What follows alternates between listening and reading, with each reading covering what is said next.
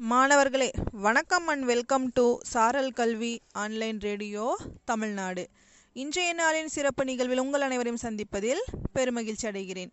இன்றைய நாள் இருபத்தி ஒன்று பன்னிரெண்டு இரண்டாயிரத்து இருபத்தி ஒன்று டிசம்பர் இருபத்தி ஒன்றாம் தேதி செவ்வாய்க்கிழமை.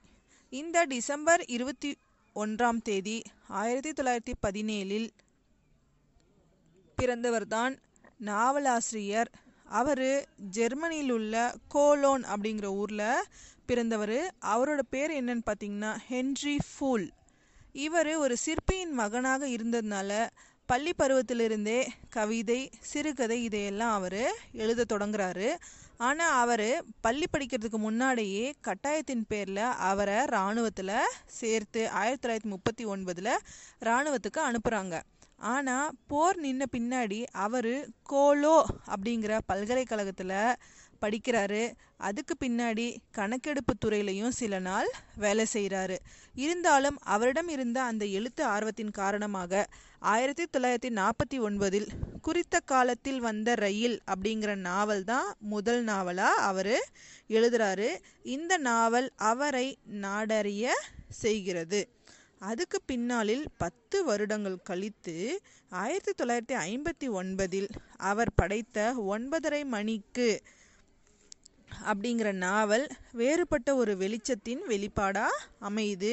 இந்த நாவல் பார்த்தீங்கன்னா சிற்பி ஒருவரின் குடும்பத்தின் பின்னணியாக கொண்டு எழுதப்பட்ட இந்த நாவல் ஒரே நாளில் நிகழும் அனைத்து நிகழ்வுகளை கூறுவதாக எழுதப்பட்டதால் எல்லாருடைய கவனத்தையும் ஈர்க்குது. அது மட்டும் இல்லாமல் ஆயிரத்தி தொள்ளாயிரத்தி அறுபத்தி மூணில் அவர் படைத்த நையாண்டிக்காரன் அப்படிங்கிற நாவல் தான் இந்த ஹென்றி ஃபுல் படைப்பிலேயே மிகச்சிறந்த படைப்பாக அந்த காலத்தில் பாராட்டப்பட்டது.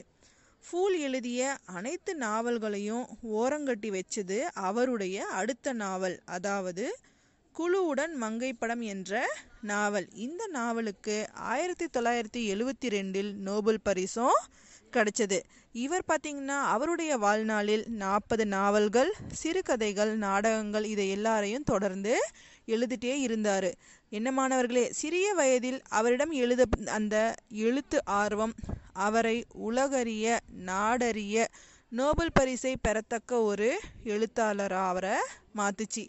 இந்த ஹென்ரியின் இனிய தகவல்களோடு உங்களிடமிருந்து விடைபெறுவது பொம்மல்லி அரசு மேல்நிலைப்பள்ளி கணிதாசிரியை ஏ. ஷர்மிளா பேகம்.